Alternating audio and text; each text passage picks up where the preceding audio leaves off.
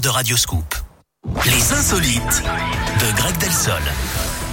Il est 11h05 euh, sur Radioscope. Les insolites, on parle de quoi On part en Californie, Eric, aux États-Unis, avec une très belle surprise pour des automobilistes, enfin presque.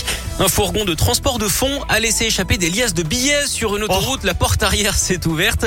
Il y avait des milliers de dollars pluie de billets ouais, sur la route. Des dizaines d'automobilistes qui euh, suivaient le camion en ont profité. Ils se sont rués dehors hein, pour ramasser le Ouais. précieux papier.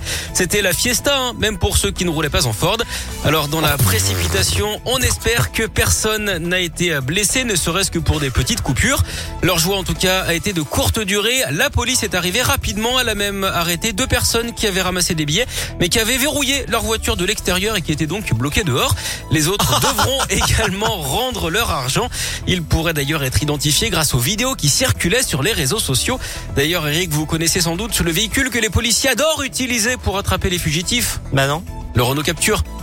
Bien, merci beaucoup Greg. De rien. À demain. À demain. Il est 11h05. Voici Coldplay, BTS, My Universe et puis je vous cale également CK dans les prochaines minutes.